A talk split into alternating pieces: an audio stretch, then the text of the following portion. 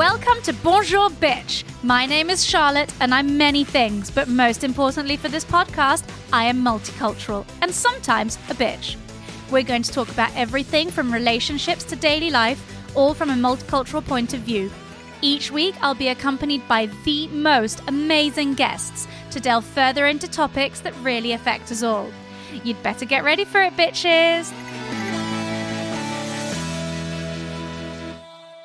Welcome, everybody, to today's episode where we will be discussing motherhood and making a comeback uh, after much uh, request is my mum, Candice. Hello, everybody. I'm back again. So let's just go through um, your background quickly. Well, um, half Austrian, half English. There was brought up in England, uh, in Manchester. I have uh, three brothers, and I'm a twin. And what else would you like me to say, Charlotte? I love how in depth this has gone already. And so, obviously, on season one, one of the very first episodes, we discussed a bit about growing up different and how it was growing up in the 50s and 60s in Yeah. Manchester, being half British and half Austrian, yes. um, and how different that was. And obviously, since then, we've made a few discoveries that your father was actually from the Sudets. So what would be to- Sudetenland. yeah? So what would today be Czech? Mm-hmm. And but I feel as if we're going to do a season four episode about everything we've discovered. It depends if everybody wants me to come back and say some more, then I will do with pleasure. I think I, we should start a petition, everybody, so otherwise she won't come back. No, that's right.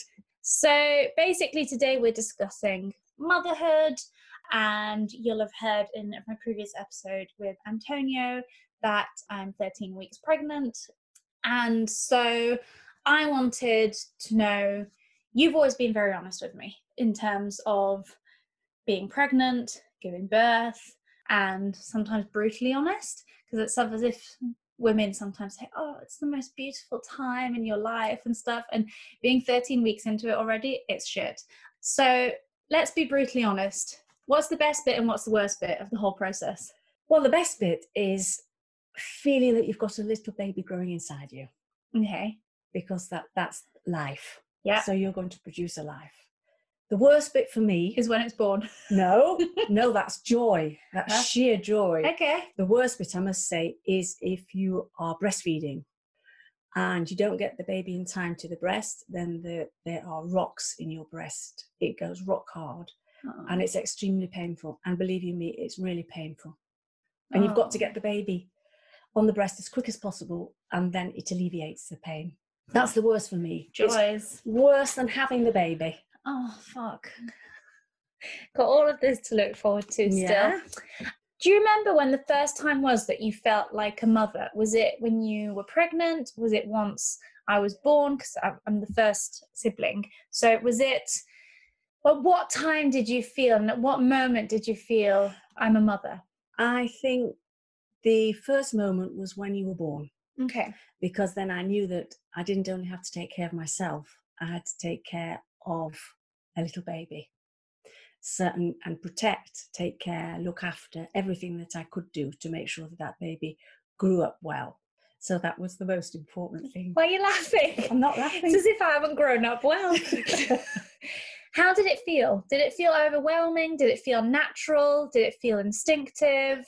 Well, for me, it was a joy because I wanted children. It depends how how you are. I mean, I wanted children all the time, so it was just sheer joy. Yeah, but how that motherly feeling, the fact of I'm now a mother, It all kicks in. so it's instinctive. It's instinctive. okay. It was very instinctive for me. Okay.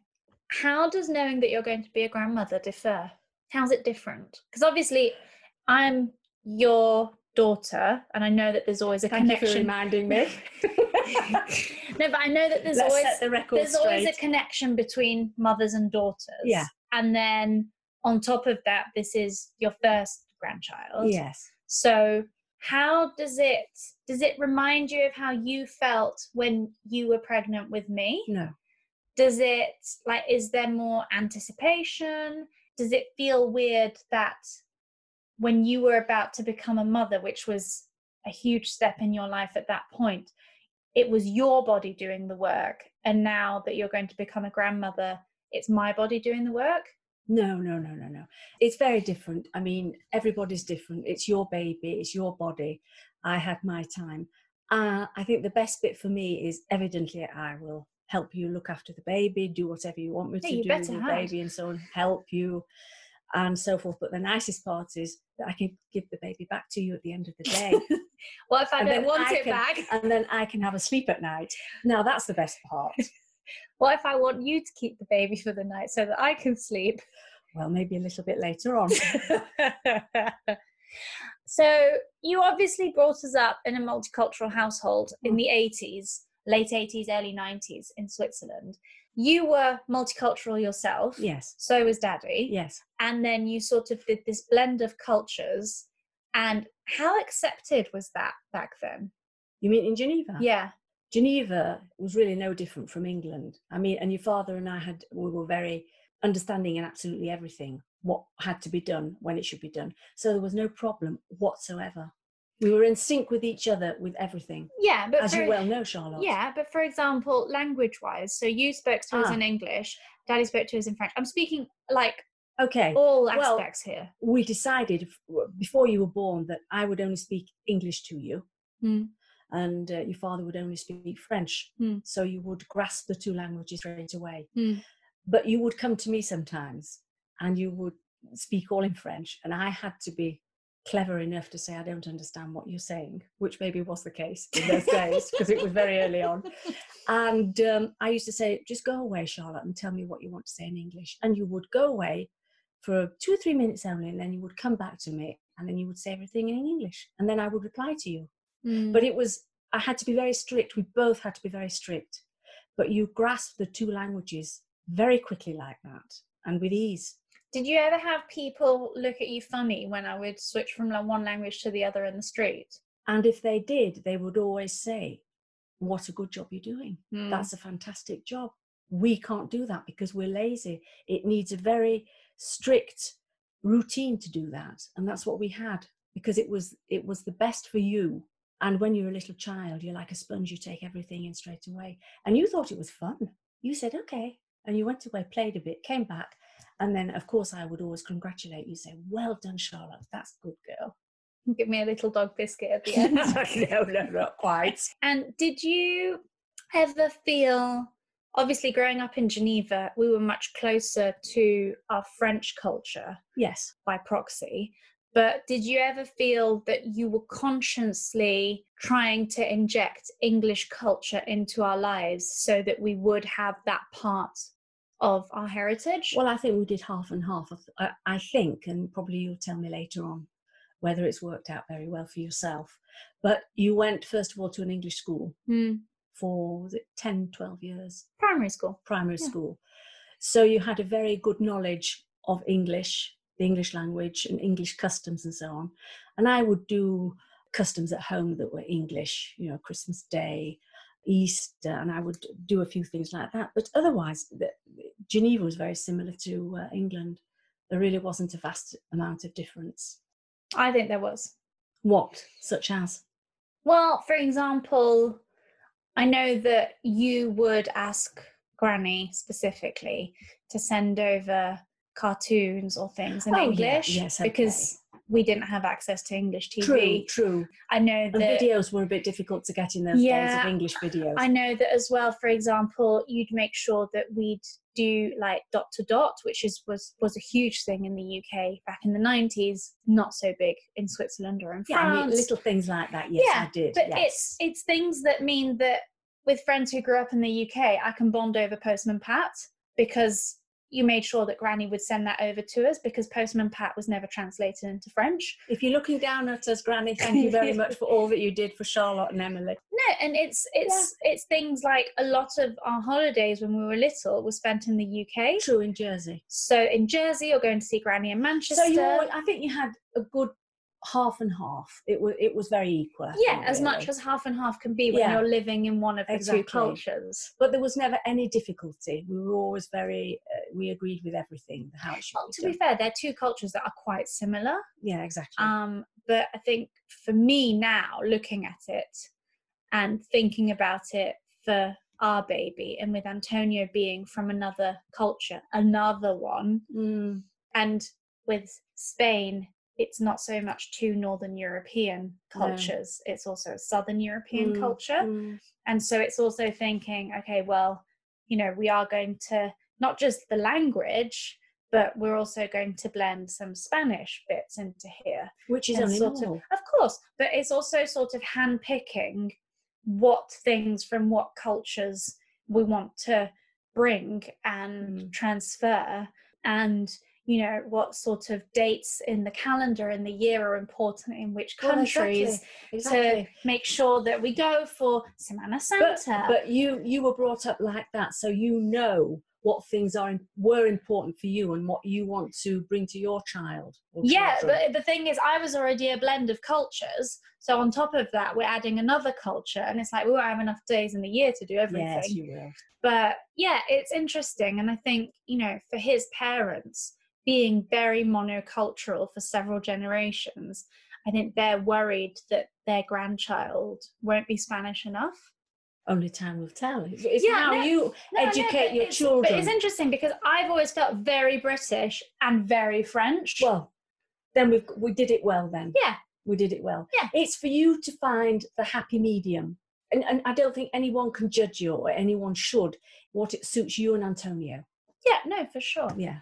How difficult or easy was it for you both to agree on how to bring us up from your own multicultural backgrounds? So I know you agreed on everything, Well, but you must give some gossip to the people. like there's there's absolutely no gossip. Why should I make gossip when when everything was very simple and all cut and dried? We had decided how we should do things, the fundamentals of what we thought were important. We both completely agreed on, so it was quite harmonious. That's all I have to say. There was no arguing or anything like that. Nothing. It was, as you know, we were always very good at knowing what to have to be done, what, what has to be done for the children. I know Daddy still like to this day is like I would have liked to do one Christmas the French way. Well, I think we did one or two the French way.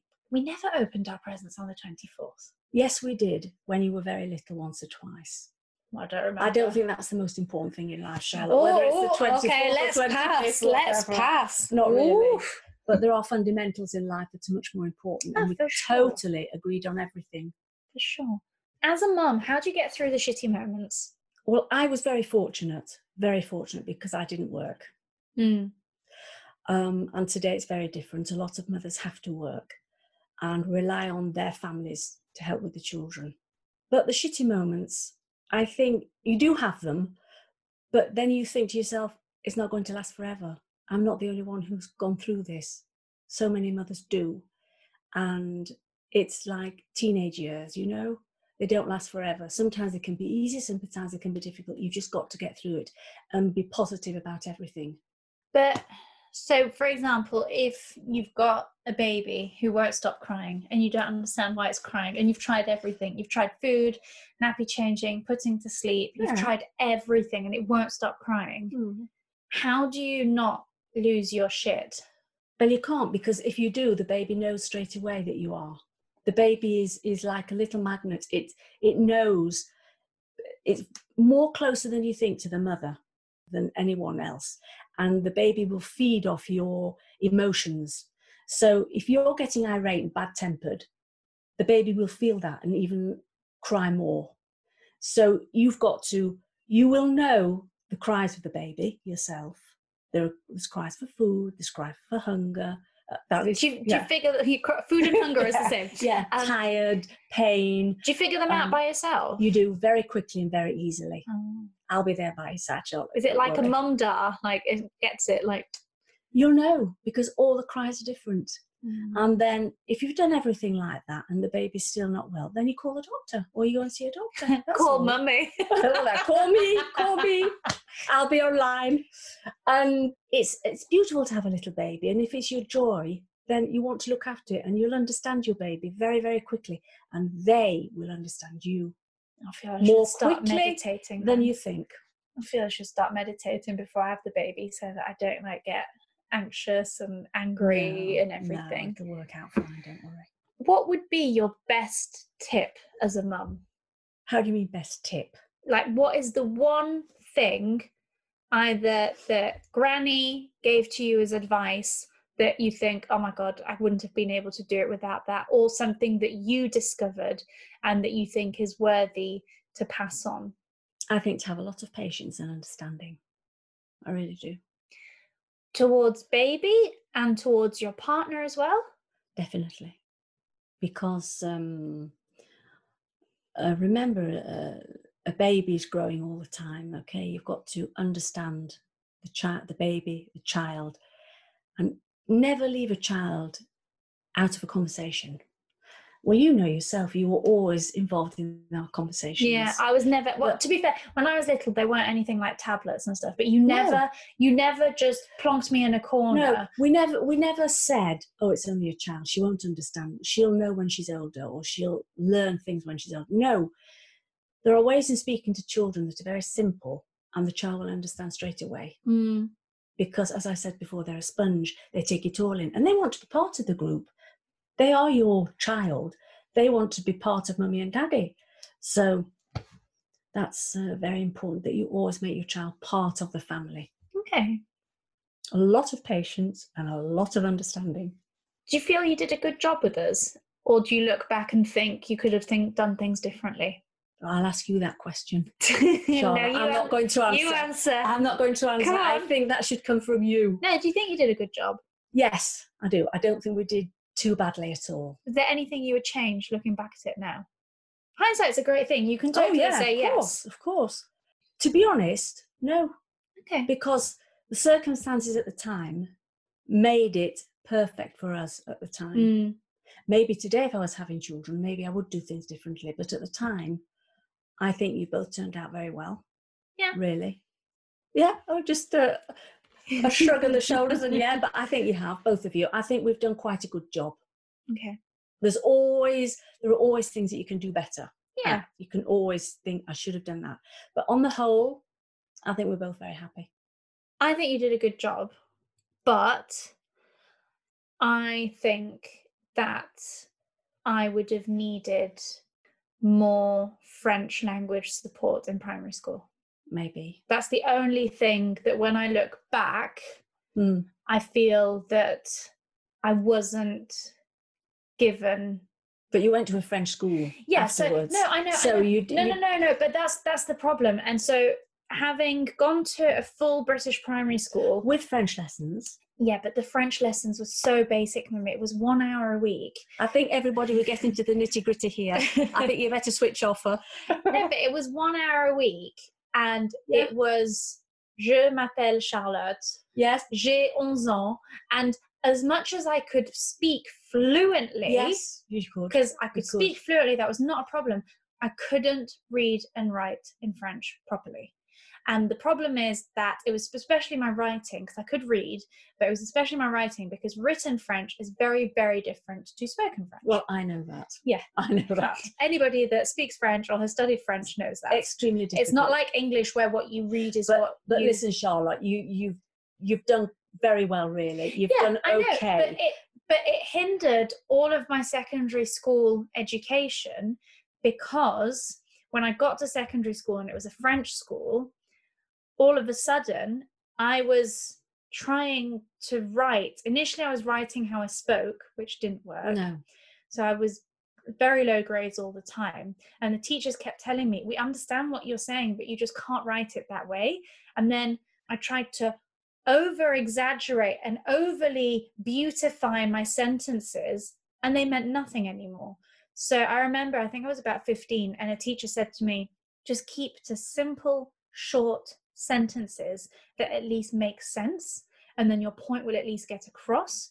But I think that's the thing. And on- when I started French school, Emily was five years behind. And I remember that straight away you got her Extra lessons. extra French Yeah. lessons Yeah, and yeah, with a tutor to teach her how well, to write in okay, French. hindsight, yes, okay. and then that's But the that's- one thing. If, if that's the only thing, I still think we've done quite a good job. Yeah, but that's why I don't live in. France. Because I'd never be able to read everything or write everything. Yes, you would.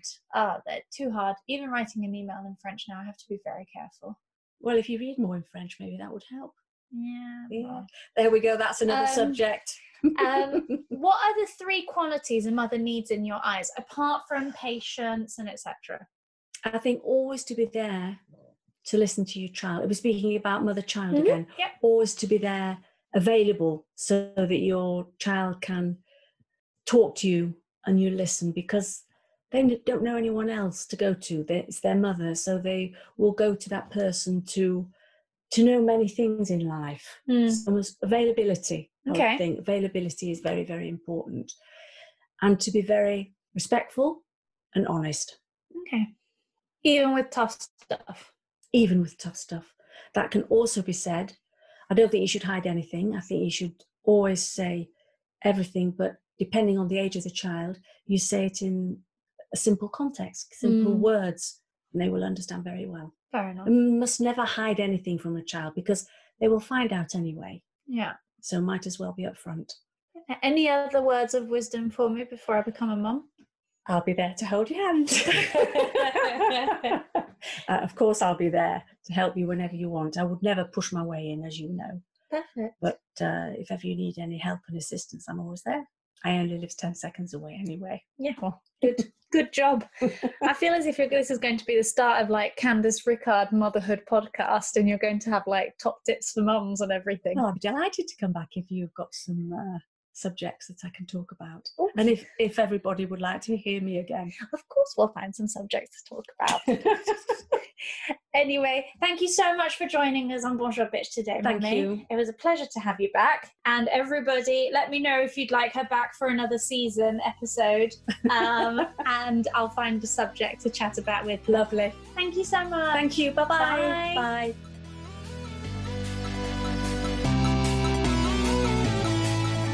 Remember to tune in next Monday for a brand new episode and please rate and subscribe wherever you listen to your podcast. It really does help us out.